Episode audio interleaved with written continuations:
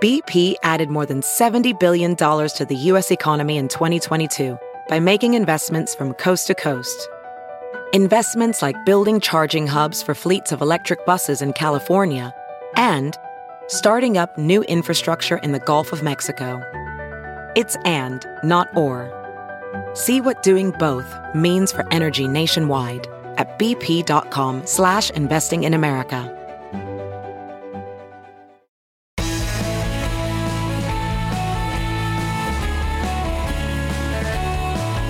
Hello, friends and neighbors. Welcome to the Bill Press Pod, and a special welcome to those of you joining us for the first time.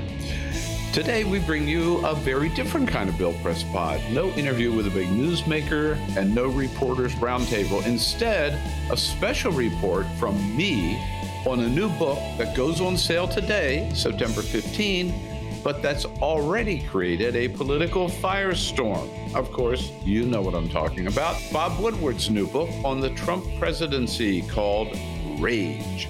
It's the most damning portrait of Donald Trump yet. It's full of bombshell revelations about Donald Trump's inept leadership on several fronts. And it's all based not on outside critics or anonymous White House staffers, but on Donald Trump himself in his own words and on tape. Now, I'm sure you haven't had a chance to read the book yet. As I said, you couldn't even buy a copy until today, Tuesday, September fifteenth. So as an advance preview, I'd like to read for you today excerpts from the book on what I think are the four most damaging issues. But first, just a word about Bob Woodward. You gotta admit, and you have to understand, among journalists, Bob Woodward is in a class by himself. He is without doubt the best known and the best investigative journalist in America today, and probably in the whole world.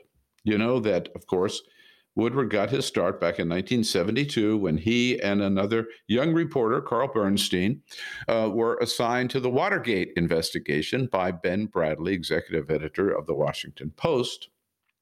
They investigated, they linked the Watergate burglary to Richard Nixon, the Oval Office, brought Richard Nixon down. He had to resign the presidency. And Bernstein and Woodward then went ahead with first their first book called All the President's Men, which, of course, became a great movie with Robert Redford playing Bob, Bob Woodward. Uh, that was Woodward's first book. He then went on to write eighteen others, all bestsellers, won two Pulitzer Prizes. In none of those nineteen books were the facts ever challenged. He got it all right. He's known for that. He's written books about every president, so of course, Richard Nixon, Ronald Reagan, George H W. Bush, Bill Clinton, George W. Bush, Barack Obama, and one book already by Donald Trump. Um, all of them very critical of their presidents, uh, accurate portrayals. This book about Donald Trump, then, is number twenty for Bob Woodward. And for that book, Donald Trump gave Bob Woodward nineteen different interviews from December twenty nineteen until August twenty twenty, last month, a total of nine hours that, Wood, that Trump spent talking to Bob Woodward. So he's got his sources. He's got more sources than anybody else. And this one, he has the one source, Donald Trump, and he lays it out like nobody ever has before. Uh, the big question, which uh, everybody's asking today, is why Donald Trump would spend so much time dealing and talking to Bob Woodward, knowing that Bob Woodward was probably not going to write a puffy profile about him. It says a lot about Donald Trump, at any rate. So let's look at the issues. Every page of this Woodward book will drive you crazy because Donald Trump is wrong, so unbelievably wrong about so many things. He doesn't have a clue. He says and does so many outrageous things. But four areas I find are the most explosive in this book. What Trump has to say about the military, number one. Number two, his relationship with foreign dictators and murderers.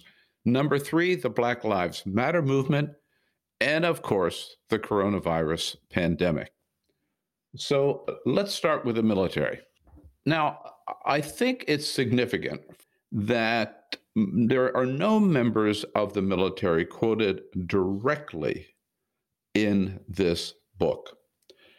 But you got to remember that Woodward's book comes out two days after The Atlantic magazine reported that Donald Trump, back in the spring of twenty seventeen on a visit to Paris, refused on a rainy day to go out and visit a World War One military cemetery just outside of Paris. Uh, he blamed it on the weather at the time. According to The Atlantic magazine, he said he didn't want to go to that cemetery in the first place because it was filled of American soldiers who died in World War One, who lost their lives in combat. Uh, and he said he called them losers and suckers. Trump denies that. Four anonymous sources are quoted in the Atlantic magazine report. So the Woodward book, again, comes out two days after that. And two days after that same afternoon, Donald Trump went into the White House briefing room and asked about this criticism of the military, said, well, of course, he said, the top people in the Pentagon, I'm quoting now, the top people in the Pentagon don't don't like me because they want to fight wars so all of those wonderful companies that make the bombs and make the planes and make everything else will stay happy.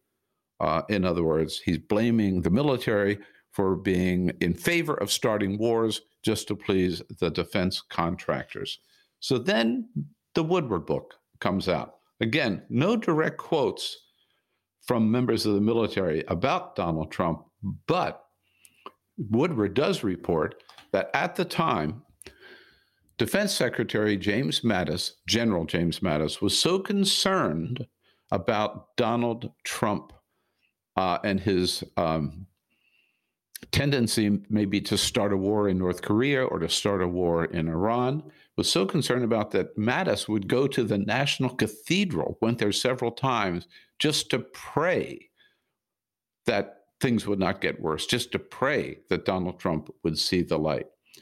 Woodward reports that uh, Gen- General Mattis told the head of the National, Def- the National Def- um, Intelligence Agency, Dan Coats, at the time, quote, there may come a time when we have to take collective action against Donald Trump because he told Dan Coats, quote, that Trump is dangerous and unfit.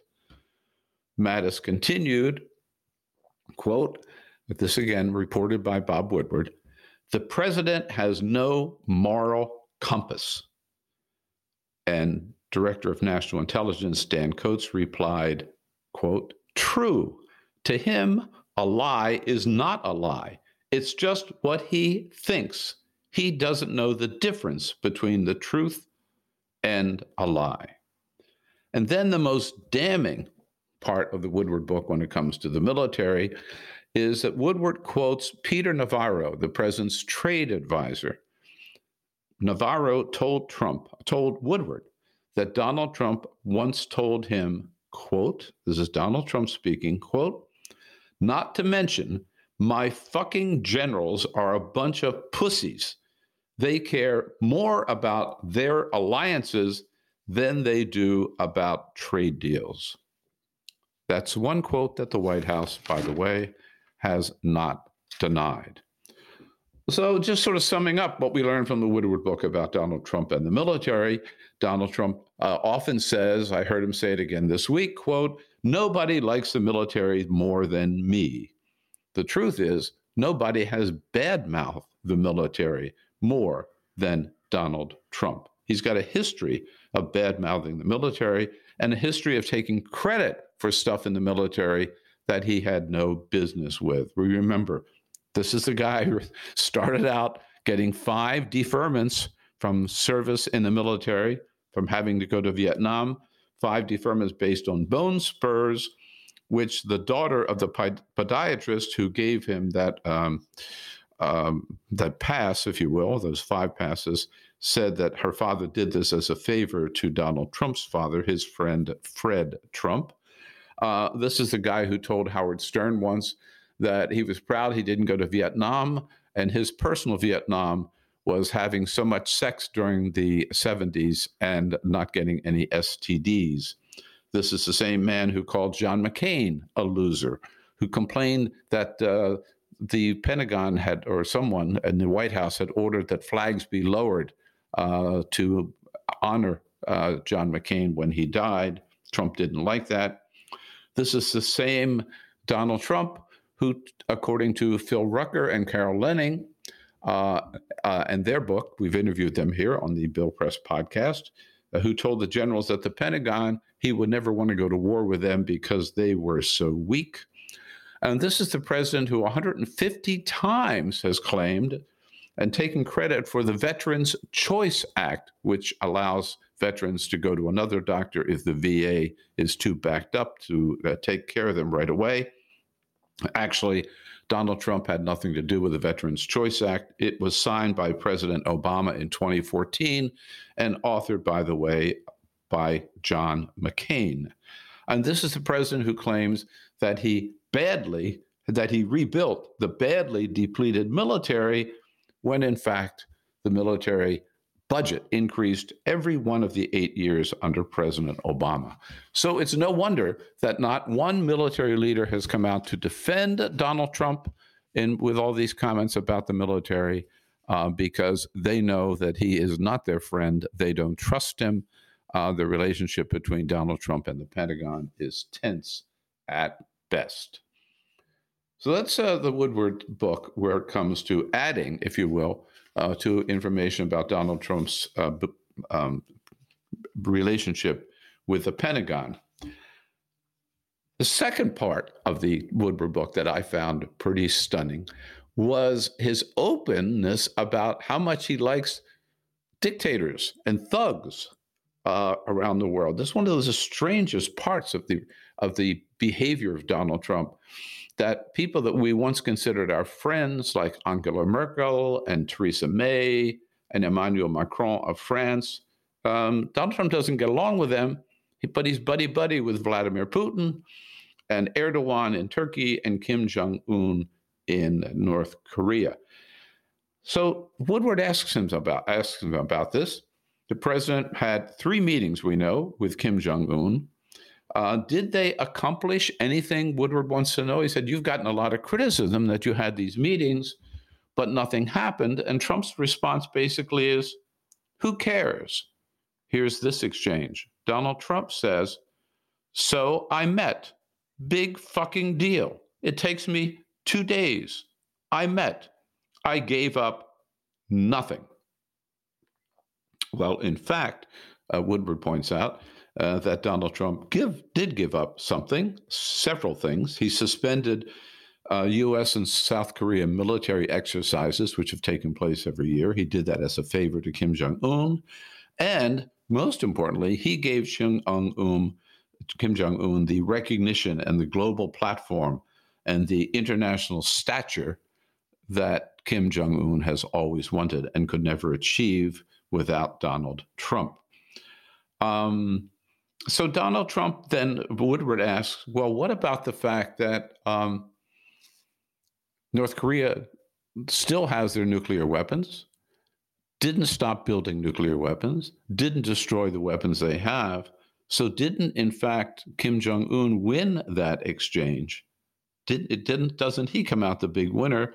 Here's Donald Trump's response, again, as reported by Bob Woodward. Quote, he says, you know, it's no big deal.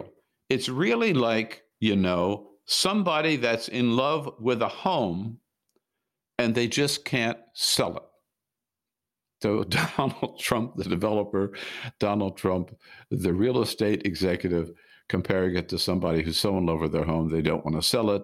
Kim Jong-un is so in love with his nuclear weapons, he doesn't get rid of, want to get rid of them, which is very, very far from Donald Trump's promise that he will um, achieve denuclearization of the Korean peninsula. How did Kim Jong-un pull this off? Bob Woodward reports he did so by flattering Donald Trump. He learned the way to get to Donald Trump is by just laying it on and telling him how great he is. Donald Trump admits to Bob Woodward in the book that he was proud that Kim Jong-un actually called him Your Excellency. Donald Trump loved that. Kim Jong-un wrote Donald Trump a letter after one of the summits where he said he still had a precious memory of their meeting. This is Kim Jong-un, quote, that underscored how deep and special friendship between us will work as a magical force. He laid it on. Donald Trump loved it. He lapped it up. Uh, and then he told Bob Woodward about how awestruck he was at meeting Kim Jong-un. In fact, he said to, to Woodward, quote, holy shit. Kim Jong-un, he described as far beyond smart. And he tells Woodward, Kim Jong-un tells me everything, including, he mentioned, Kim Jong-un telling him an account of how he had his uncle killed. Okay, here's a murderer telling, telling Donald Trump all about it, and Donald Trump is impressed by it and likes him even more.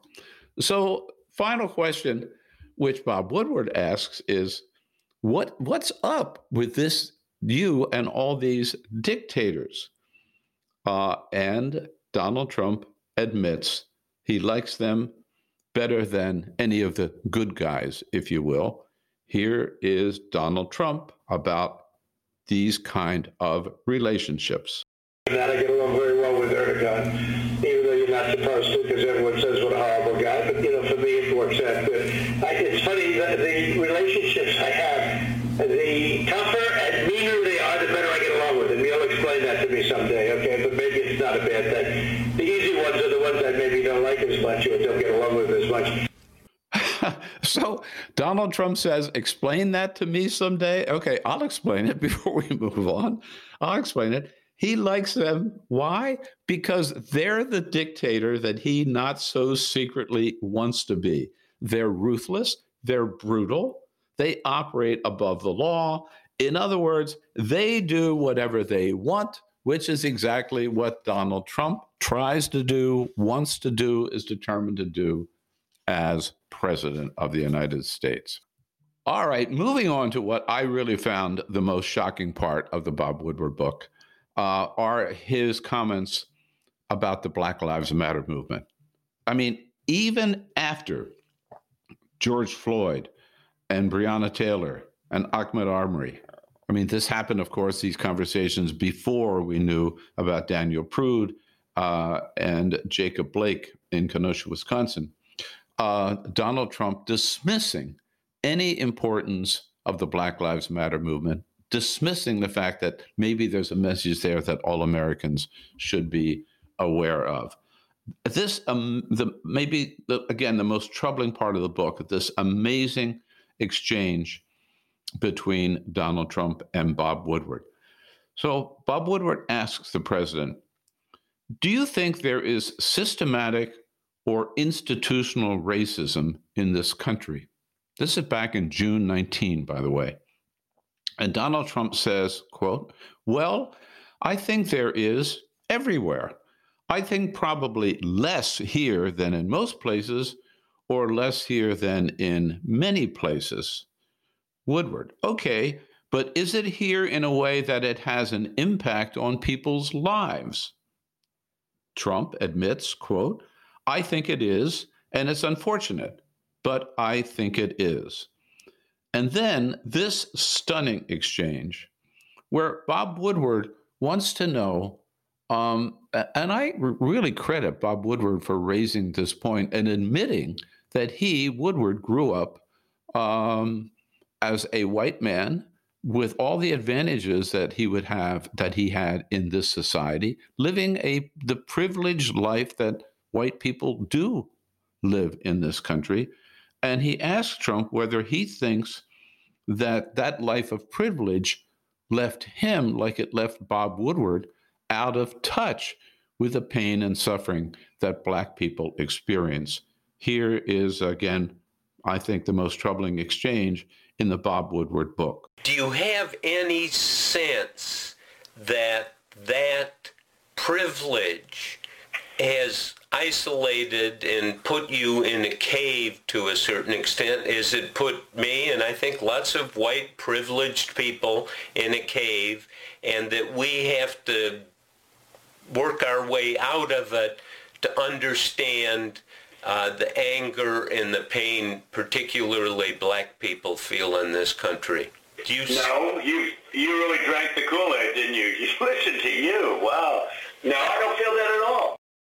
It's hard to believe how clueless, hard to believe how insensitive Donald Trump is to this entire phenomenon uh, of the Black Lives Matter movement in this country, which has touched so many Americans uh, and driven so many Americans to say, okay, this is a time when we've got to do something about systemic racism in this country, but not Donald Trump.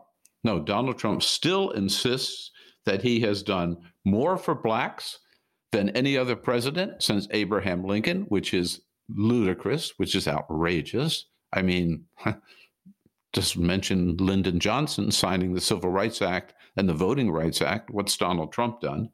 But Donald Trump complains that having done so much for Blacks, he isn't getting any credit for it. On July eighth, in the book, he tells Bob Woodward, quote, "I've done a tremendous amount for the Black community, and honestly, I'm not feeling any love." Uh, as to the first African-American president, Barack Obama, Donald Trump says, maybe we should not be surprised to hear this, I still was, that he would say it so openly. Uh, he tells Bob Woodward, quote, about Barack Obama, quote, "I don't think Obama's smart. I think he's highly overrated. And I don't think he's a great speaker," end quote. And then Trump goes on, he has to do this, to tell Bob Woodward that, by the way, Kim Jong-un thinks Barack Obama's an asshole. Why would he do that? Because I think he is an outright racist. Donald Trump has always been a racist, a racist all of his life, starting back to when the Department of Justice sued Donald Trump and his father for refusing to rent apartments to Black families in the Queens. This is the same Donald Trump who, of course, led the birther movement, questioning the legitimacy of Barack Obama's presidency for five years. The same Donald Trump who praised the white supremacists in Charlottesville, the same Donald Trump who today is running an outright racist campaign, uh, warning Americans that if Joe Biden is elected, the Blacks will create and take over America's cities and uh, and burn them to the ground and move into the suburbs uh, and burn the suburbs to the ground. Outright racist campaign. And the same uh, Donald Trump who clearly, clearly is insanely jealous of Barack Obama, I think, because he knows that history will show that Barack Obama was one of our best presidents, and history will show that Donald Trump was our absolute worst. So on the military, on uh, thugs and dictators, and on the Black Lives Matter movement, the Woodward book on Donald Trump, the Woodward book called Rage. By the way, Uh, a link to buy the book will be found in the episodes, to, uh, the link to this episode of the Bill Press Pod. Now, let's move on to the coronavirus, but first, let's take a break here on the Bill Press Pod. And today's podcast about Bob Woodward's new book, uh, controversial new book called Rage, is brought to you by the Laborers Union of North America, or LIUNA, under the leadership of President Terry O'Sullivan. The Laborers Union is a real powerhouse in this country, over half a million members active in uh, construction industry, uh, construction business, building America's infrastructure, rebuilding America's infrastructure, our bridges, our roads, and our water treatment plants, active in the energy field, building solar panels and wind turbines and pipelines as well. All, again, members of the Laborers Union. Check out their website, LIUNA. L I U N A dot org, L I U N A dot org. We thank them for the good work and thank them for the support of the Bill Press Pod. Have you heard you can listen to your favorite news podcasts ad-free?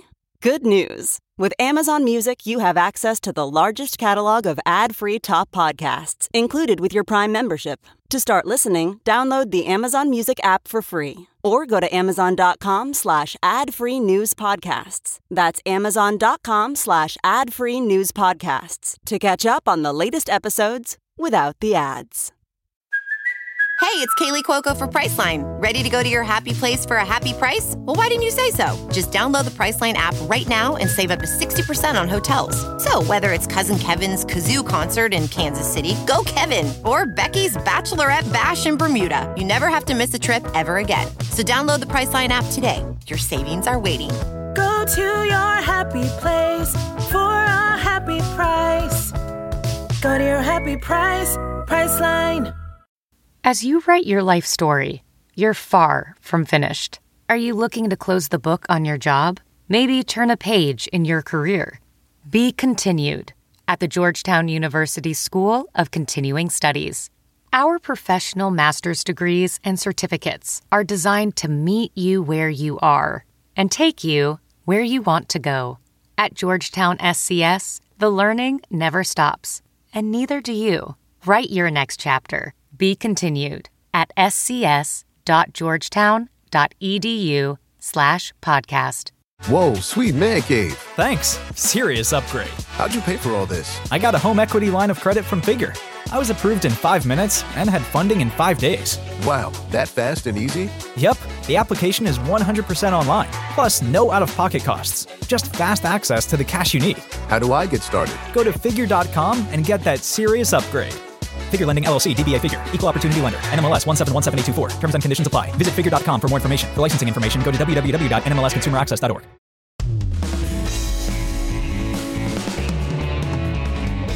And we're back with our uh, exclusive look here at Bob Woodward's new book. Comes out today. You've heard a lot about it, but it just comes out today, September fifteenth. It's called Rage, and the most attention of Woodward's book and the most timely matter discussed in Wood- Woodward's book, of course, are Donald Trump's comments on the coronavirus uh, and pandemic, still, still uh, a scourge on this country today.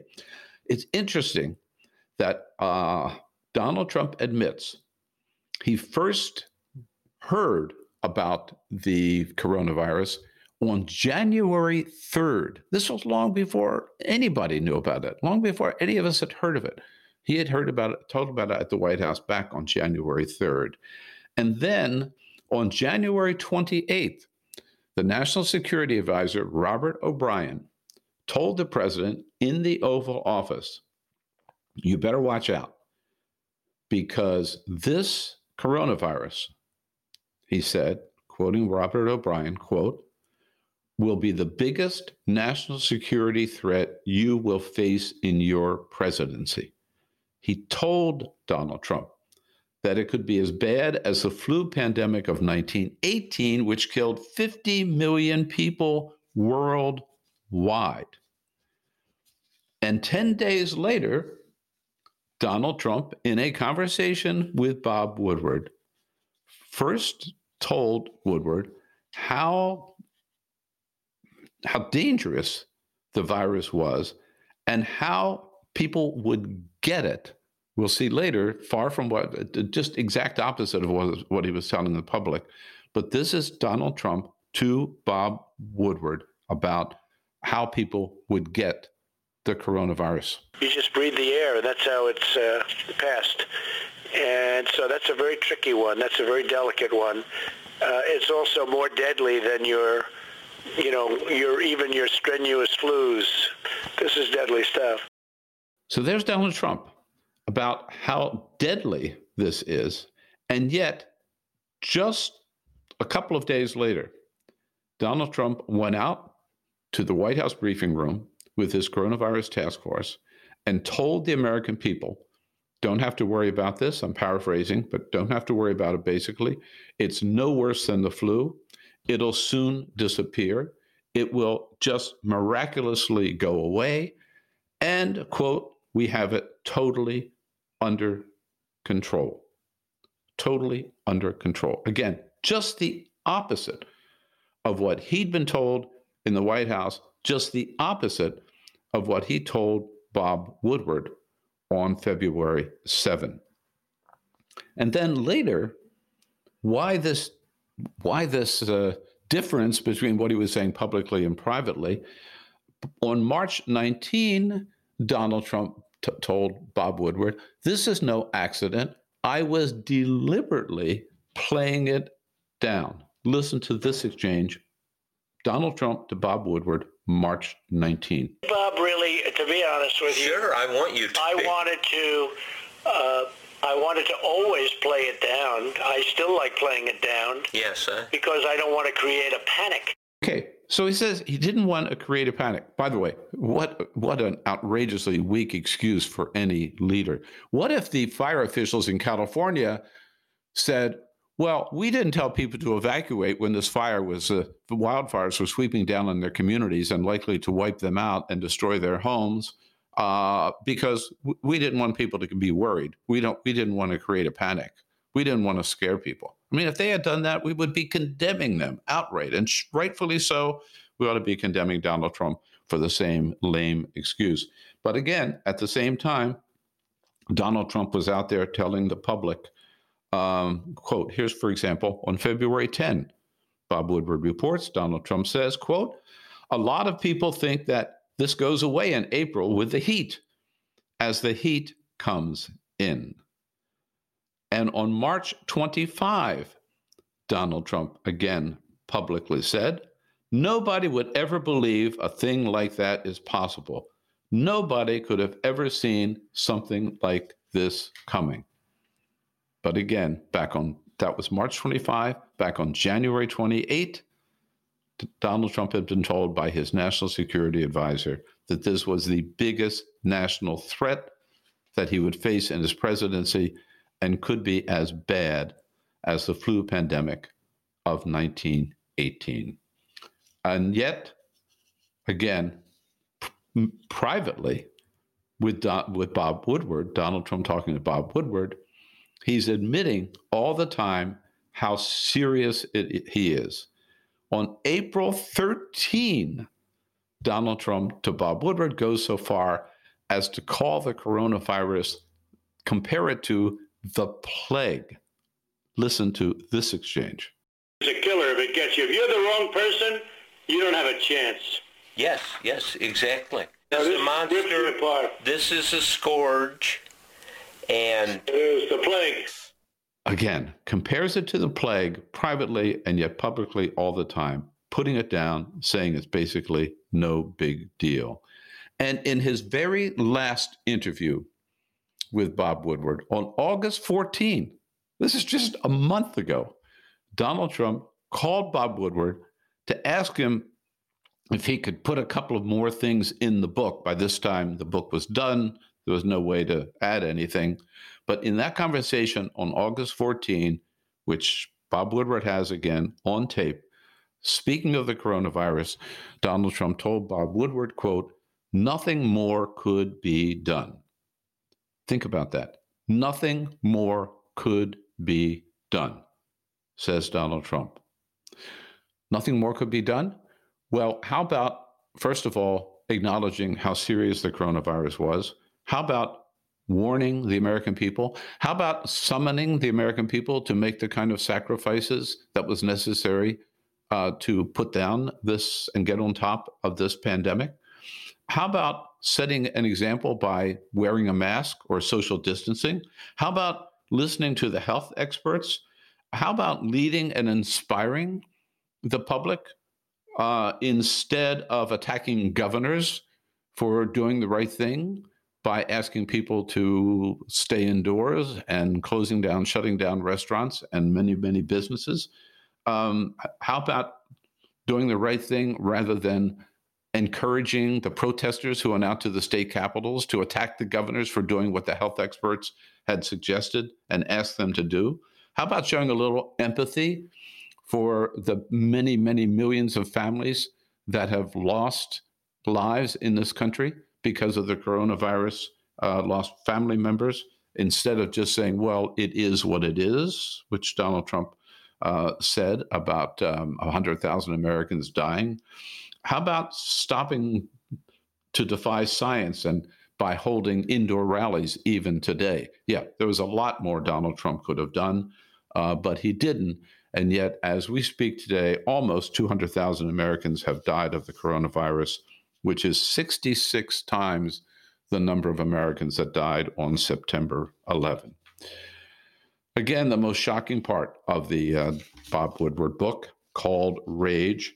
It is so disturbing a book, yet so powerful, a must-read, I believe, for all Americans. I don't see how you could read this book or even know about this book and still vote for Donald Trump. A link to buying the book will be found in the episode, in the notes to this episode of the of the uh, Bill Press Pod. Um, and finally, maybe the most very, the most powerful part of this powerful book comes at the very, very end, where Bob Woodward does something for the very first time in twenty books. He takes off his journalist hat and he puts on his hat as an American citizen. And he ends the book with a very, very strong line that he says he came to because of the overwhelming evidence about how unfit Donald Trump is for the job of president. I'll let Bob Woodward tell us in his own words how he concludes the book. I say the president is the wrong man for the job. There it is, the final statement by Bob Woodward in his book, Rage, quote, "The president is the wrong man for the job," to which we can only add, thank you, Bob Woodward. Amen. And that's it for this special edition of the Bill Press Pod. Thank you so much for listening. We'll be back on Thursday this week, not Friday, with our Reporters Roundtable. Uh, so don't forget to catch us then with Niall Standish and Nikki Schwab and Ginger Gibson. Meanwhile, stay strong, stay safe, stay sane, and come back and see us on the next edition of the Bill Press Pod.